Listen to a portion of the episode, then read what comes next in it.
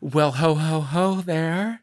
Yeah, that was seasonal. I'm Dave Holmes. Welcome to Troubled Waters, the show that treats popular culture as the most important kind of culture, because it is often the one that helps us regain our faith in humanity. I just had that happen. More on that later. Back in the time before the land was filled with pestilence, Troubled Waters would pit two teams of comedians against each other in a pop culture battle royale, but we're not doing studios anymore. We're doing home. Teaming up with other people who are not in your quarantine pod, still not super cool. Still more difficult than trying to figure out what Elon Musk is trying to tell us with that bedside table picture. What the fuck was that about? So for now, it is one comedian against another. And to win this battle, each will be called upon to use their smarts, their rhetorical skills, the great comebacks they've been saving in isolation in that weird moleskin notebook thing that you write it down, but then somehow it also ends up on your phone. I don't understand how that works. To earn the coveted Troubled Waters title, Pundit Emeritus. That'll automatically give a person's opinion on, let's say, Aubrey Plaza's White Lotus performance more weight than a civilian's. I'm afraid to dive into season 2. I have enough stress in my life. You are listening to Troubled Waters.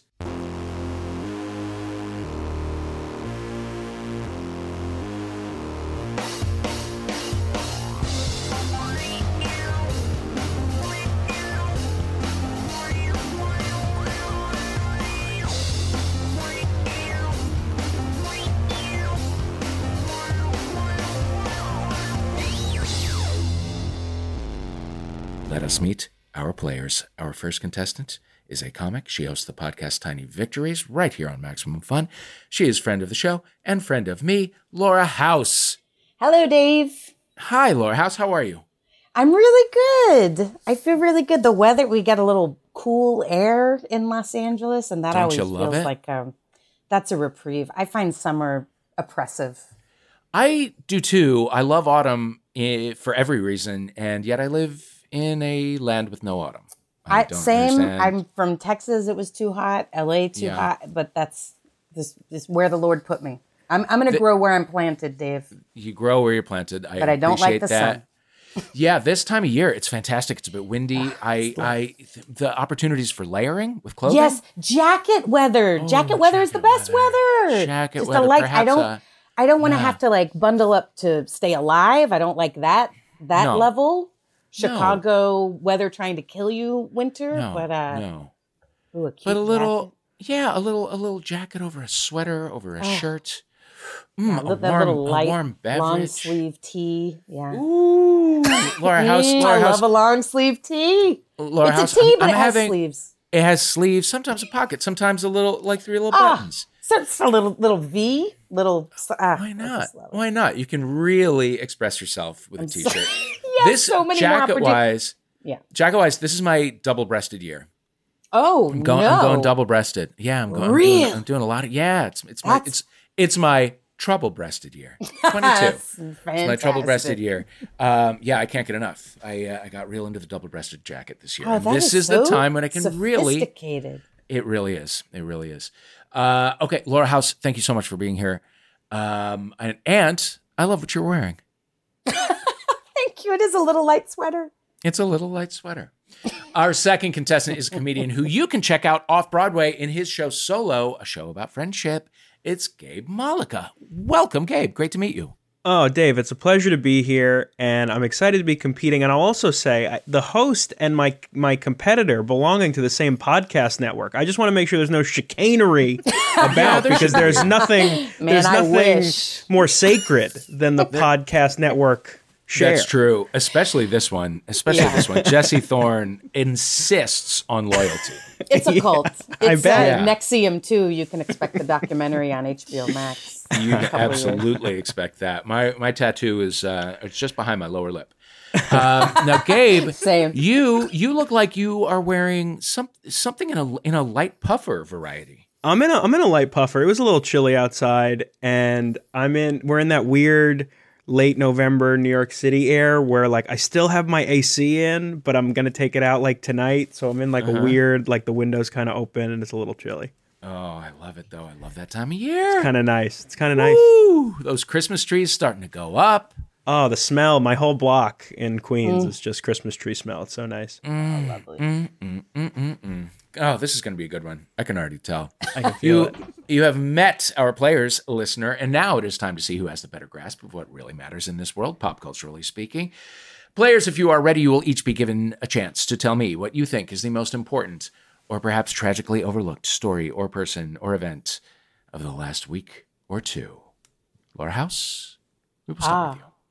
Well, a lot of good things were getting reported, you know, obviously, and I'm sad for you that you haven't dived into White Lotus season 2. I feel, but I'm also jealous of you and your eyeballs and your earballs that you get to do that. But something that was underreported, I think, is that the O'Reilly Auto Parts singers sang at a wedding. They became wedding singers, and this was, they were friends of the bride and groom, like they were sort of there, and it was a kind of a, hey, go do that song everybody knows, but I think they should hit the road being wedding singers. I feel like it's a new day for the O'Reilly Auto Parts singers. It is such an odd choice, and I love it so much. It's so beautifully American in 2022. Yes, you don't think of it as a romantic song, but I feel like they could be like, change it up, like Nick, and Holly, they're in love. Oh, I like that. You know what I mean? Personalized. That'll cost you, but I like it. No, of course. I mean, it would be insane what they would charge. They could at least cameo if they can't hit the road. I love it. I love that they did. O'Reilly Auto Parts singers. They reunited and sang at a wedding. Do you have any other favorite commercial jingles? Oh, gosh. You know, streaming. That's the one downside of streaming is you don't watch those things anymore. I sometimes do. Sometimes I just have the TV on in the daytime. Well, there's so many. What's the one? Call Powell Electric. We'll fix it in a flash. Do you have that one in New York, Gabe? Powell Electric? We do not, I don't believe. Okay, it's two guys, two very uncomfortable looking guys. What electric? And they don't even sing it. Powell Electric. They're just lip syncing. But there's call Powell Electric. We'll fix it in a flash. And they both give a thumbs up. And they're each one is uncomfortable in a different way, and it's really different. I like 100-588-2300 Empire Today. A classic. You guys got Stanley Steamers. Stanley Steamers makes carpet cleaner. Yeah, so good. I just for the economy of it, and the fact that obviously everyone was in a huge hurry. Safelite repair, Safelite replace. It's just it's like they just get right. They're like, this is for the 10-second commercials. My brain even goes to ones when I was. I'm still like. Libby on the label. If you like it on the table. I mean, that's Libby's the insidious applesauce genius. Yeah, Libby. I took a songwriting class once with the guy who wrote hefty, wimpy. That's what I was. That was the second one in my queue of what I was thinking about. Oh wow. Yeah, and he told us halfway through the semester, we were like, "Whoa, cool!" Wow, he's the hefty guy. Yeah, he's got to kind of make you come to him on that one. He's not gonna bowl you over. Yeah. Do you know who I would like to reunite at my whatever eventual wedding? Who knows? Whatever, some kind of life event. Are the people who sang on Casey Kasem's American Top 40 to tell you what number it was. Oh. Number 6. That was a session, and there were people there, and they gave it a lot of oomph, and I want to know everything about them. There were takes, there was direction, there was, Tom, could you tone it down? Mary, could you bring it up? Yeah, absolutely. Totally.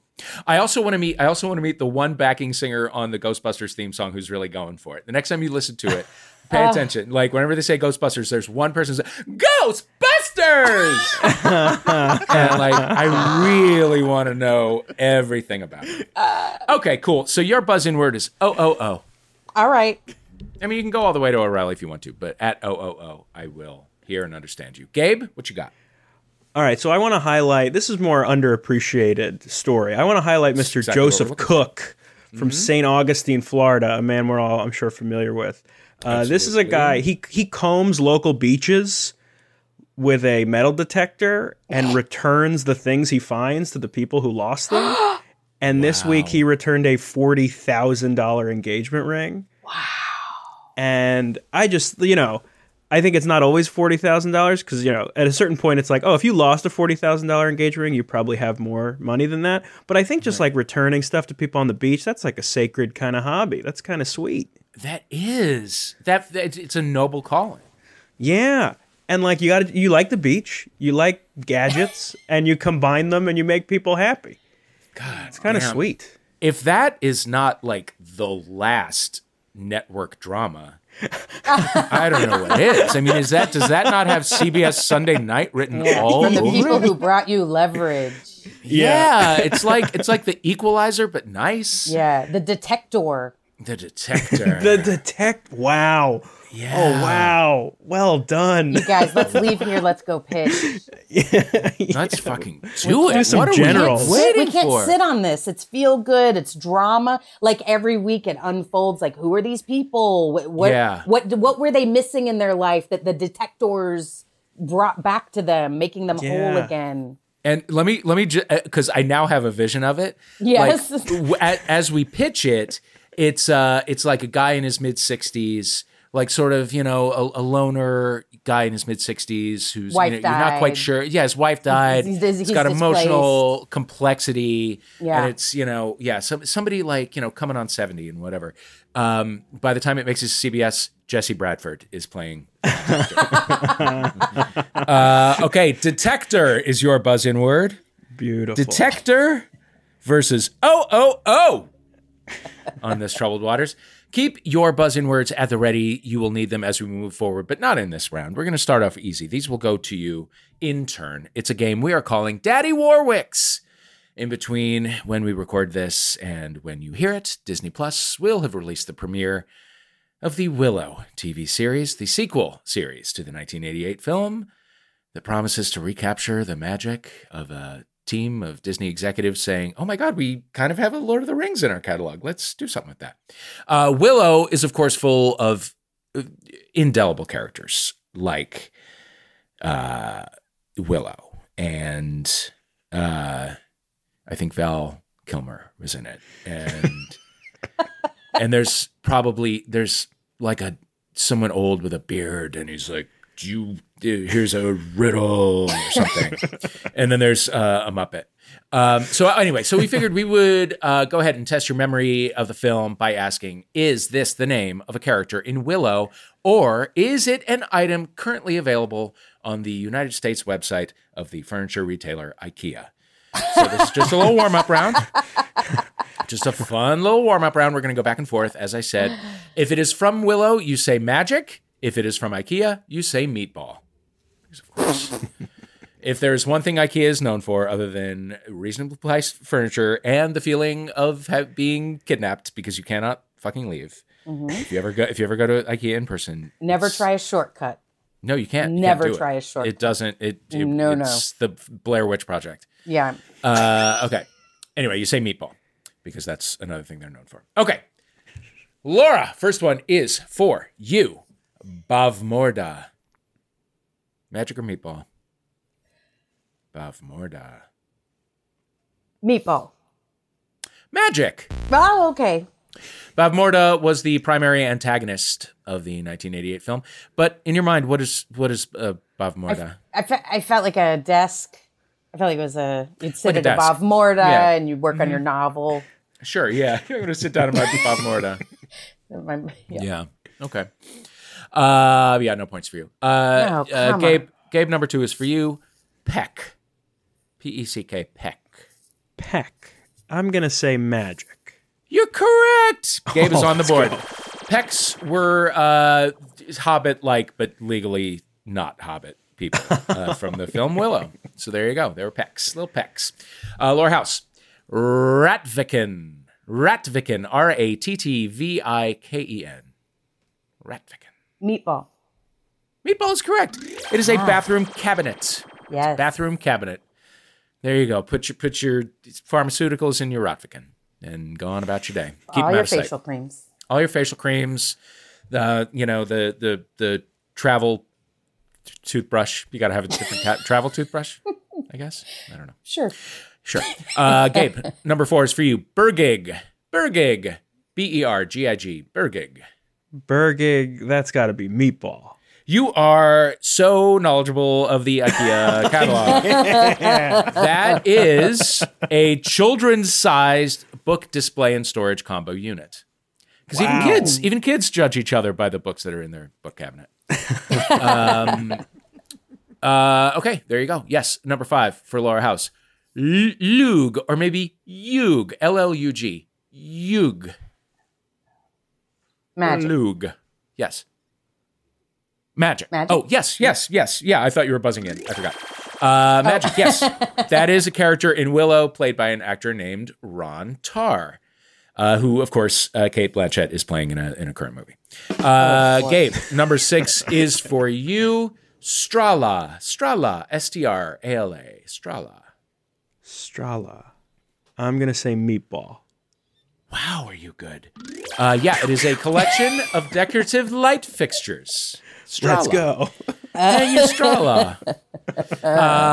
Okay, number 7, Laura House. Frangine. Frangine or Frangine. F-R-A-N-G-E-A-N. Frangine. Frangine. I'm going to say Magic. Wow, yeah. You guys are really catching on. That was a character in Willow, actually played by Rick Overton. Yes, I was. Comedian Rick Overton. The main thing I didn't remember that was his name, but Rick Overton and Squiggy were two little guys that like were on a flat. They were like little bitty shrunk, like little elves or fairies or something. Wow. And I was just like, Squiggy. There he is, David Lander. Squiggy, David Lander, soon to be played in a biopic by Kate Blanchett. Yes. Okay, Gabe, number 8 is for you, Marcus, with a K. Markus. Marcus. Oh, man. I'm pitching a perfect game. Marcus feels like such a curveball. I have to say Magic. Oh, boy. And the no-hitter is broken. Or the whatever it is. Whatever it was. Whatever. I don't do the sports. It's an IKEA. It's an IKEA thing. It's a mesh back office chair. It's a Marcus. Sit back in your Marcus. Put your butt in a Marcus. Put your tuchus in a Marcus. Put your tuchus in a Marcus. Kick your little tootsies up on your nerk and pull something out of the the old Bergig and give it a read. Okay. Number 9 is for you. These are the last ones for you each. Laura House. Rule. R-O-O-L. Rule. Oh, that's a very could go either way. Mm-hmm. Meatball. Magic. Ah, well, okay. Magic. I was just trying to make Gabe feel better. Sure. Through it. In your mind, what is the IKEA thing called Rule? Like a desk organizer. Oh, like yeah. Pens in one. You put your pens. Spot and your paper clips. Your old paper clips stick to the side because it's a magnet. Yeah. It's little 3. It's metal. Yeah. Just stick stuff to it. Yeah. Rule was a character in Willow who's actually played by Kevin Pollak. Oh. What? How did I not know? Okay. Kevin Pollak, who will soon be seen in a biopic playing Kate Blanchett. Oh, okay. Gabe, number 10 is for you. Alstern. Alstern. A-L-S-T-E-R-N. Alstern. Alstern. I'm going to say Magic. Oh, boy. Well, you've got the yips now. You've really... It's a bath mat. It's an IKEA bath mat. Oh, yeah. Oh. Put your wet feet on an Alstern. That's the slogan. Okay, wow. Coming out of round 1, it is a tie, 3 apiece. For OOO and The Detector coming this fall to CBS. Let's move into round 2. It's a round we're calling Pokemon or Come On, Man. I'm certain that you are aware the new Pokemon game is out. It's called Pokemon Scarlet and Violet. I don't know if that's 2 games or what. I don't know. But if you didn't know until just now, you probably have a sort of broad idea of what Pokemon are. They're tiny monsters that you trap and force to fight with each other's tiny little kidnapped monsters. It's kind of like indentured servitude for kids. But you might not be aware of just how weird this game is. And I'm not just talking about like the Pikachu who hangs out at Hollywood and Highland or Times Square who charges you $5 to take a picture with him, and he's filthy. Anyway. Okay, in the Pokemon universe, there's something called the Pokedex. It's like a Wikipedia of Pokemon. Little facts about each one. But some of the facts are wild as hell, especially in a children's game. The website GameSpot dug up some of the strangest entries in the Pokédex. I'm going to read you some excerpts from the Pokédex. You tell me whether they are real excerpts from the Pokédex or some Pokédex shit that our writers made up. If they are real, say Pokemon. If they are fake, say, come on, man. And this will go to you each in turn also. You're not really having a chance to use your buzzing words, which is a shame because they're really good. But anyway, okay. Gabe, we'll have you start this round. Okay. Entry for the Pokemon known as Cubone, C-U-B-O-N-E, Cubone. Cubone wears the skull of its deceased mother. Its cries echo inside the skull and come out as a sad melody. Oh, that's Pokemon. Okay. I mean, do you know that? Is that a fact that's in your head, or is it just so obviously? It feels like just dark enough and just kitschy enough. And my group of bros that I hang out with are Pokemon people, and I'm kind of on the outskirts. So I don't know a lot about them, but I know that they care a lot. You have Poke Bros? I have Poke Bros. Wow. I mean, the outskirts, like you only Pokemon hunt. I will say twice a month with them. I have my buddy who my show is like about. He got a signing bonus at his new job and basically just spent all the money on Pokemon cards. Oh shit! Oh, wow! Okay. Shout out to Nick. Nick, if anybody needs a shout out, it's Nick. Okay, point to you. Laura House. Oh, hell yeah. Laura House, number two is for you. I need more Poke Bros. Is this a real entry for a Pokemon called Bewear? B-E-W-E-A-R. Bewear. Like you would wear layers on a November morning. Okay, this Pokemon, Bewear, has the habit of hugging its companions. Many trainers have left this world after their spines were squashed by its hug. Bewear will hug you to a gruesome death. True or false? Pokemon or come on, man? Come on, man. I'm afraid that's real. Get out of town. Oh, that is outrageous. Nope, I am staying in town. That is real. That is real. Pokemon is weird as hell. Okay, wow. Gabe, let's see if your friend Nick, it was Nick, right, has set you up for success with number three. The Drifloon. The Drifloon. Stories go that the Drifloon grabs the hands of small children and drags them away to the afterlife. The Drifloon dislikes heavy children. All right, we're out of the original 151, so I'm out of my depth here. I'm going to say, come on, man. No, that is also real. That is also real. No. Heavy children. Yeah, but also like kind of works in the favor of heavy children. I guess. They were like, hold my beer, Greek mythology. Mm-hmm. Mm-hmm. And rolled doll and shit. Okay. Number four is for you, Laura House. Froslass. F-R-O-S-L-A-S-S. Froslass, or I don't know. When it finds Pokemon or humans it likes, it freezes them and takes them to its chilly den where they become decorations. Pokemon or come on, man? Come on, man? No, that's also real. Okay, all right. Now I see what you're doing. Good for your writers. This is great. Also real. I mean, good for the Pokemon Corporation for just like laundering their fucked up nonsense. So dark. It's so dark. Number five is for you, Gabe. Gabloon. G-U-B-L-O-O-N. Gabloon. It craves money most of all, but in its greediness, it cannot tell the difference between coins and eyes, and it has been known to blind its trainers because it's greedy. Gabloon. Oh, man. At the beginning, I thought, come on, man, but I'm going to have to go with Pokemon on this one. Oh, my God. Boy, did we get you with this one. That is fake. That's a come on, man. That's a come on, man. That's a come on, man. We made that one up. This is hard. It hard. Is. This is great. Hard. The tone was perfect.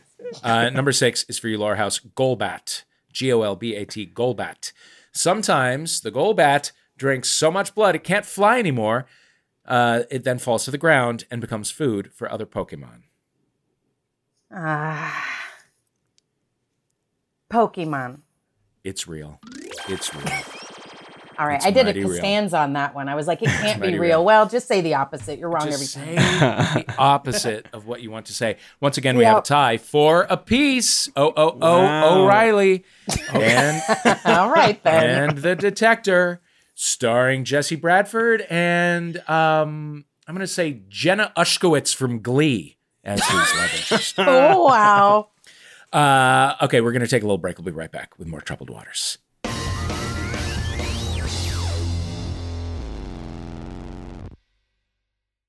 Hey, I'm Dan McCoy. I'm Stuart Wellington. And I'm Elliot Kalin. Listen, you like podcasts, right? Sure you do. Don't try and lie to me. You're listening to one right now, so why not try a different one called R1, The Flophouse. And on The Flophouse, we watch a movie and talk about it. And then sometimes we also do other stuff. It's all meant to be funny and fun, and we think you'll have a good time. And just to be clear, the name of the podcast is not Our One, The Flophouse. It's just called The Flophouse. I do a lot of correcting Dan. The Flophouse. A lot of correcting Dan.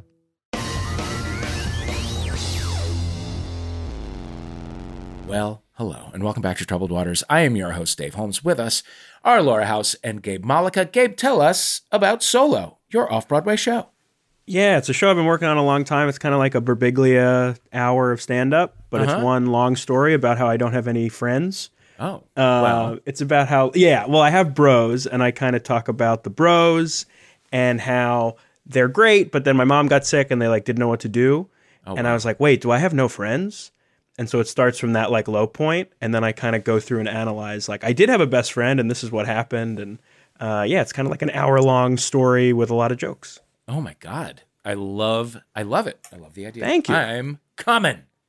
Where's it running? How long is it running? We just did 3 weeks, and we're gonna do another 6 weeks starting January 11th at the Soho Playhouse in New York, which had Fleabag and Nanette and all these great shows. Oh. And I'm gonna do it in LA at the Yard Theater.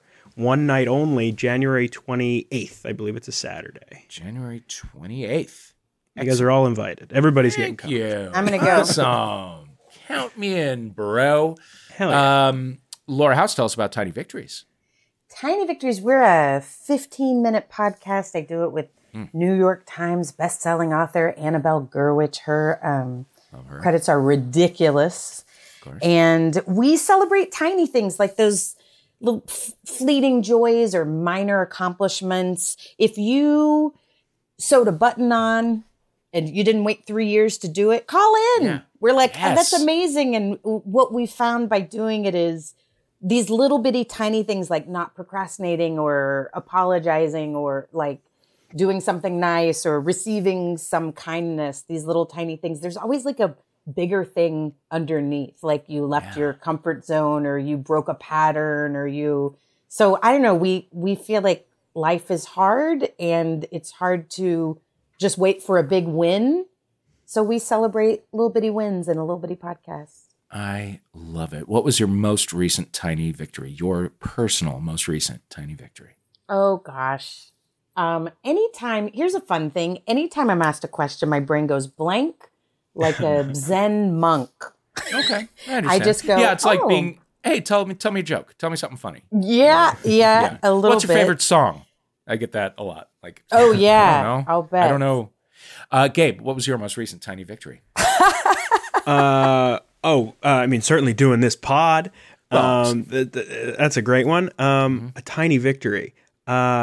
I got out of work early today to do the pod, and then I had a bagel sandwich. I'm vibing right now. You are vibing. That's such a Queen's bagel sandwich.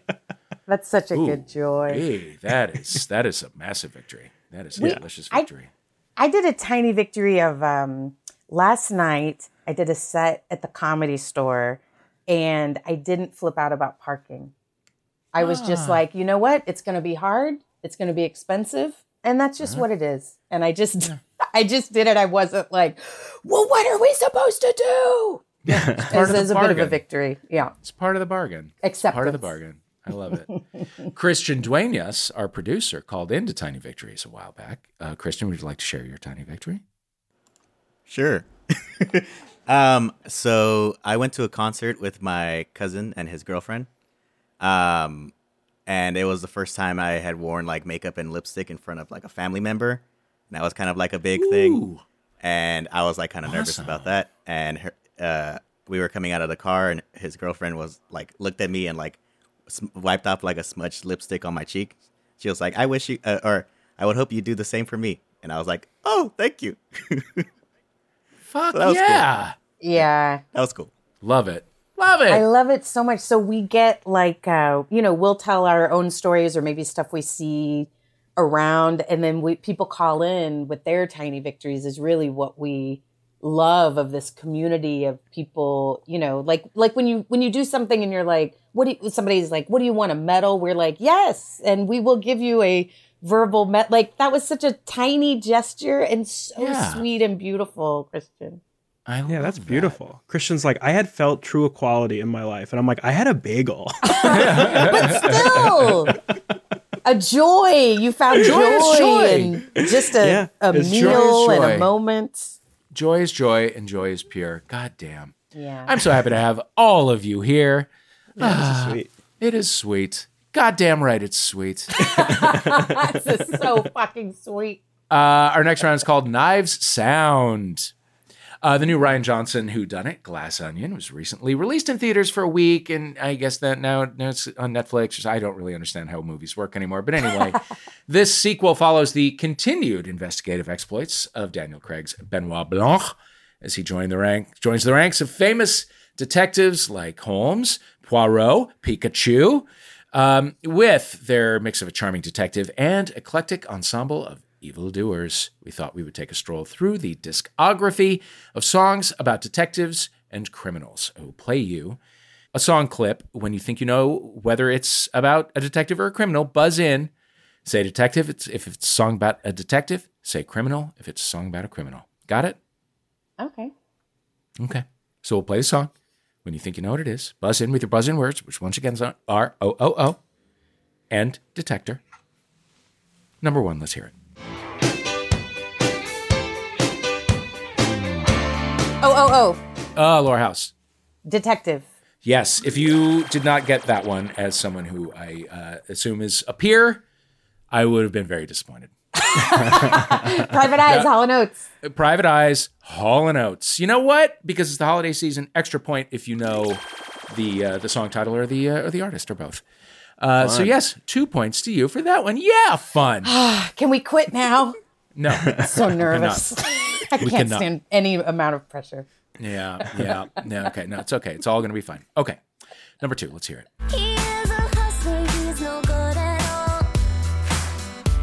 Detector. Yeah, Gabe. Criminal? Criminal is correct. What's the song? I don't know. When I heard someone was a hustler, I assumed they were bad. Oh, okay. Do you know who does it? Did that voice ring a bell? No. Well, we can't give partial credit to you, Laura, I'm afraid. Yeah. But if you do want to say who it is.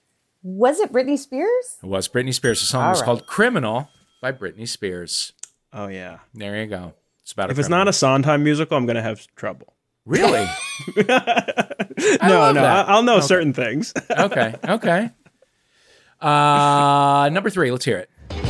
This is a story about Billy Joe and Bobby Sue. Two young lovers with nothing better to do.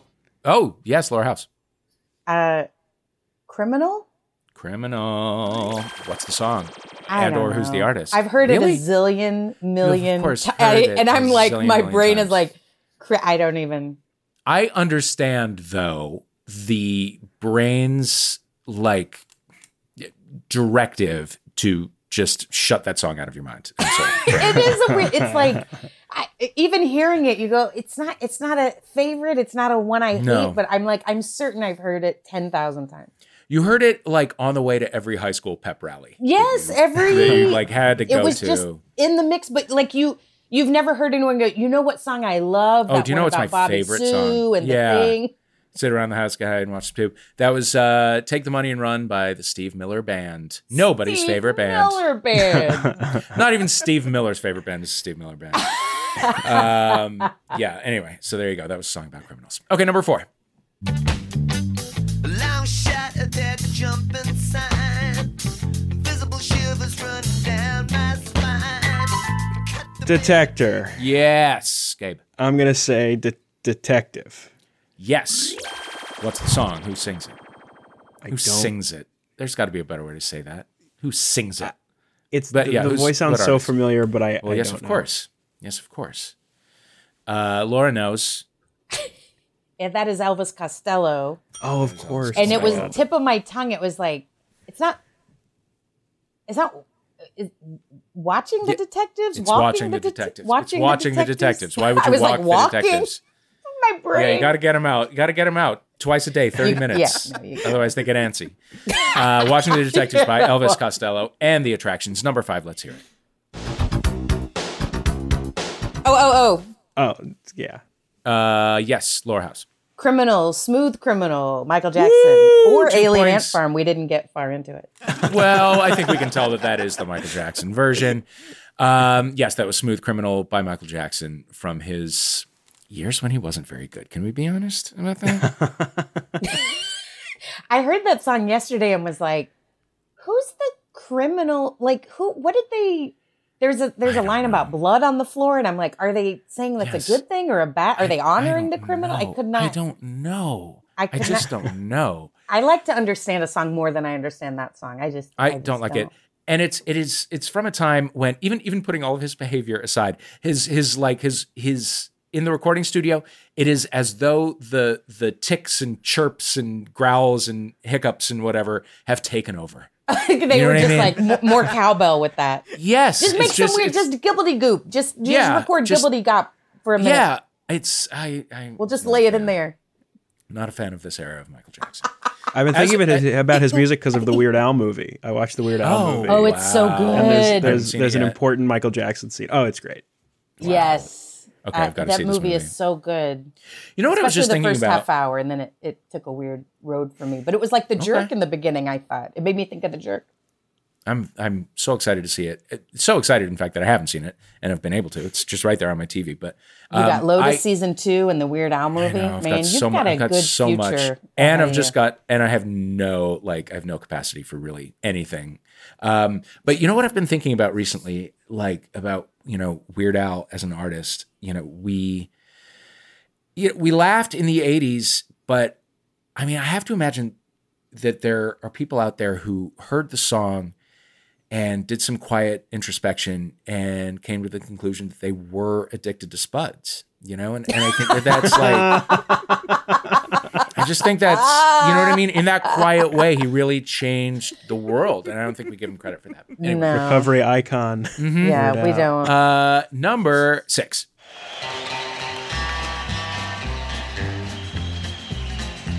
I hear the train a coming. Oh, Laura House. Oh, that's the song from Laura Criminal. House. Yes. It was Johnny Cash. Uh huh. Yeah. But I mean, you just need to give me one. It's Folsom Prison Blues. Gabe, what were you about to say?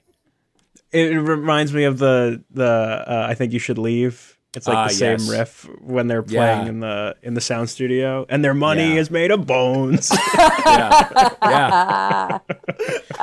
My favorite Johnny Cash related thing is there is a very, very good Wheel of Fortune fail where it's nearly almost spelled out. I Walk the Line by Johnny Cash, song and artist, but somebody is like, I'll solve.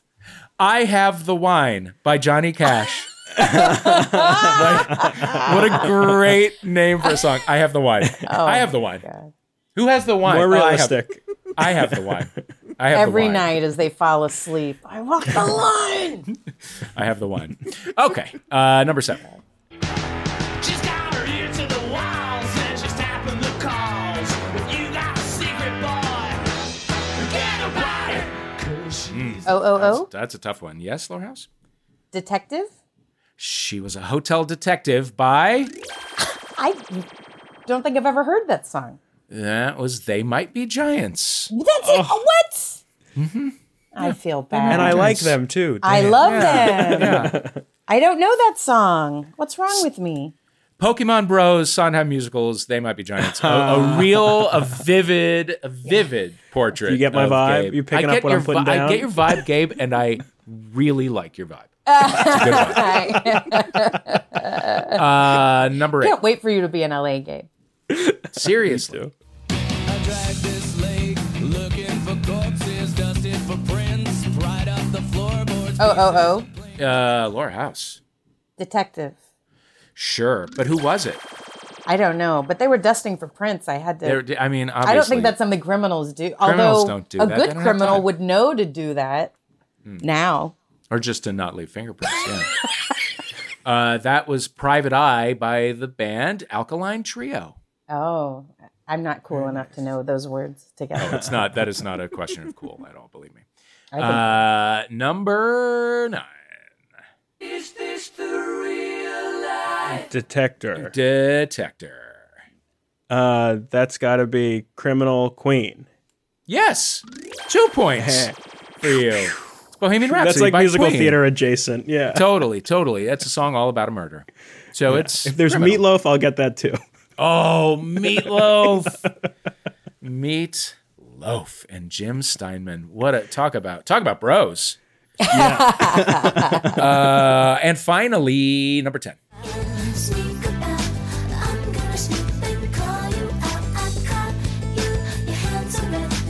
Detector. Yeah. And I'm gonna say detective. Detective, who is it? That I don't know. It was No Doubt. Oh. A No Doubt album track, perhaps. Detective. Okay, at the end of that round, the score. Wow, Laura really pulled ahead on that one. Laura's got 13 for O'Reilly. Gabe has but 9 for the detector, coming soon, just after CSI, the corner of Hollywood and Ivar. We will be right back with more Troubled Waters after this.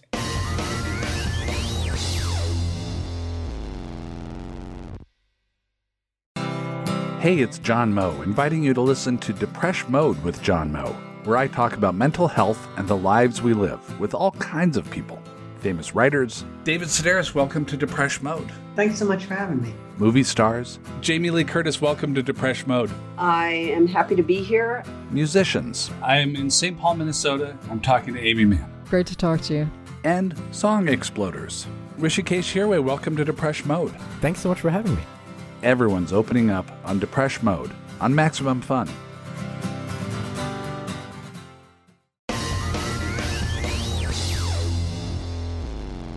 Welcome back to Troubled Waters. I am your host, Dave Holmes. With us are Laura House and Gabe Mollica.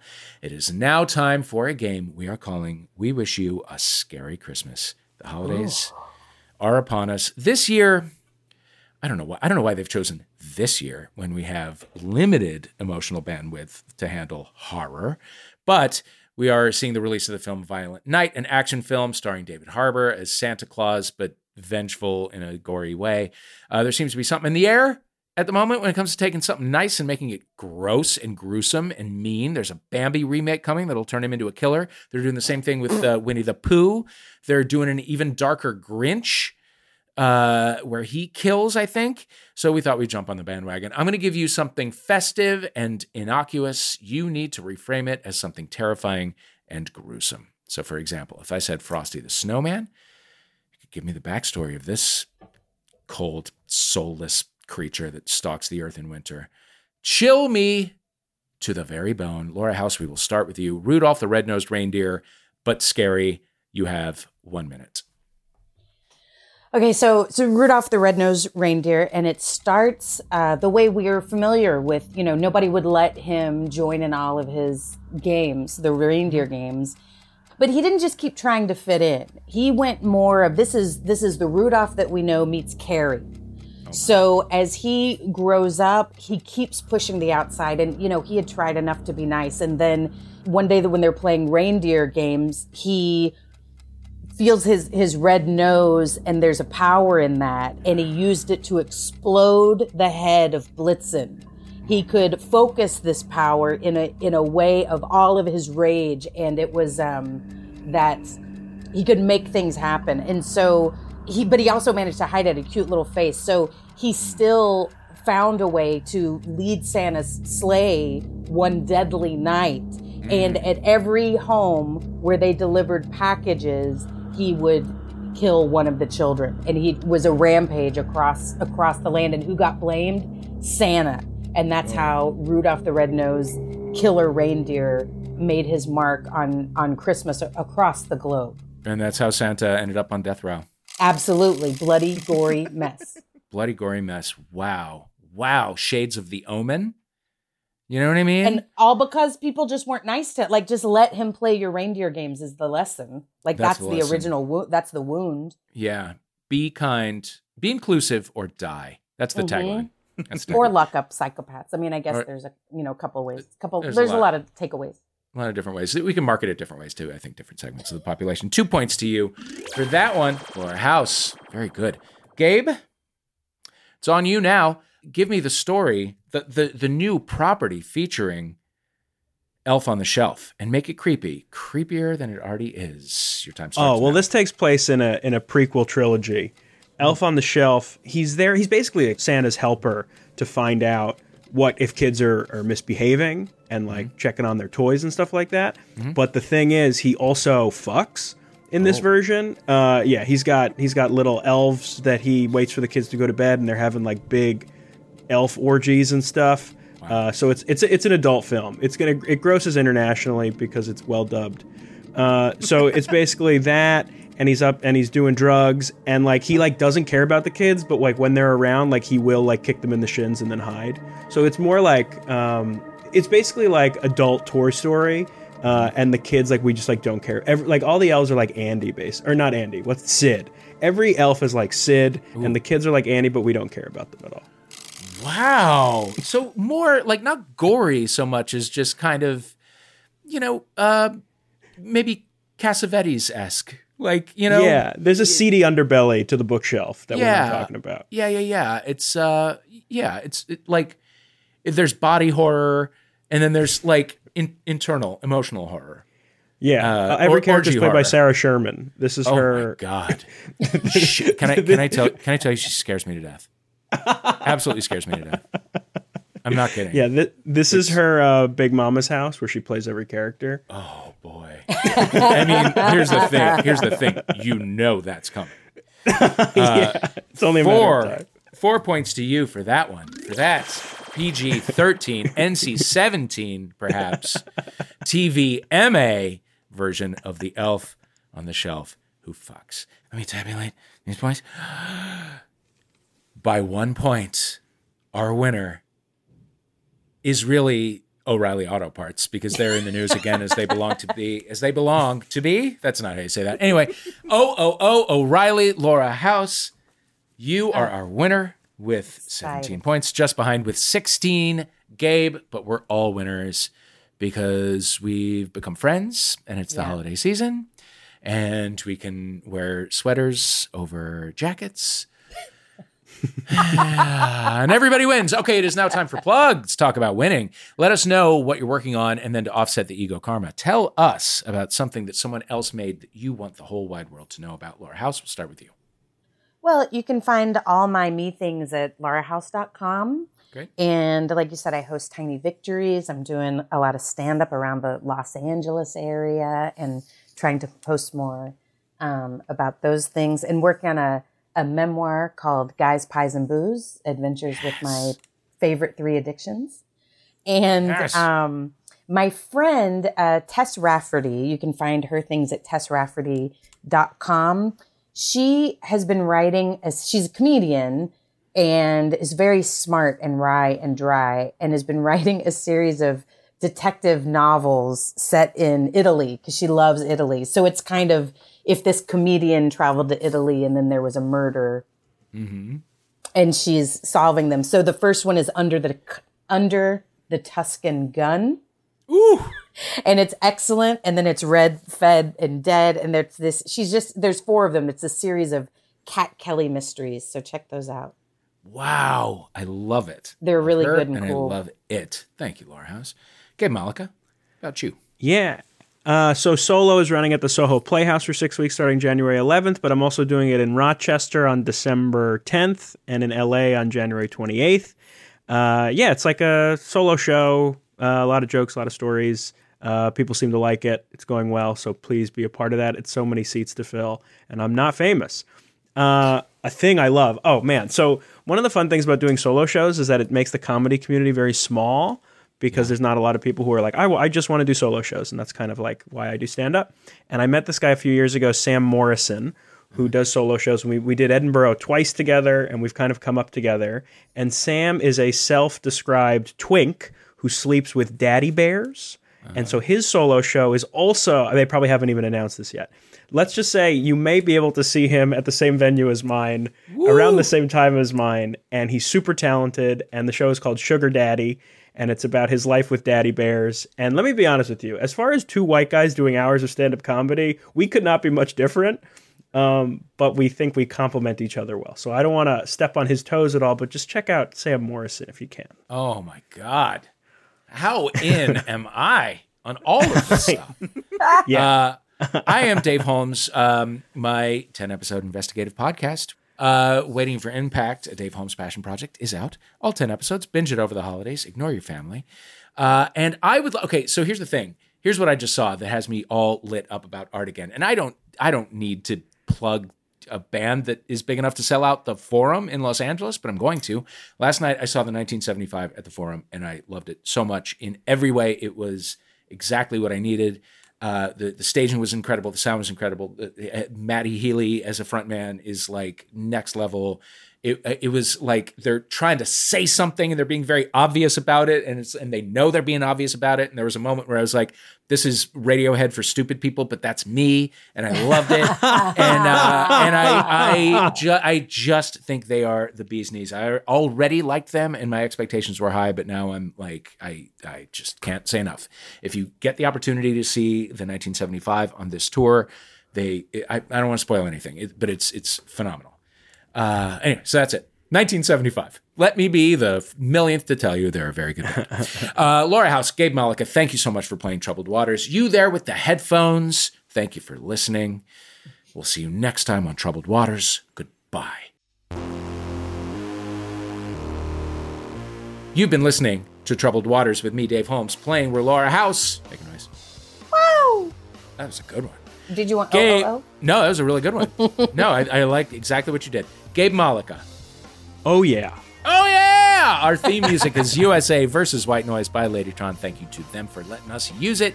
The script was written by Riley Silverman and John Luke Roberts. Our producers are Laura Swisher and Christian Duenas. Ho, ho, ho. Ho, ho, ho. Ho, Riley. We'll see you next time.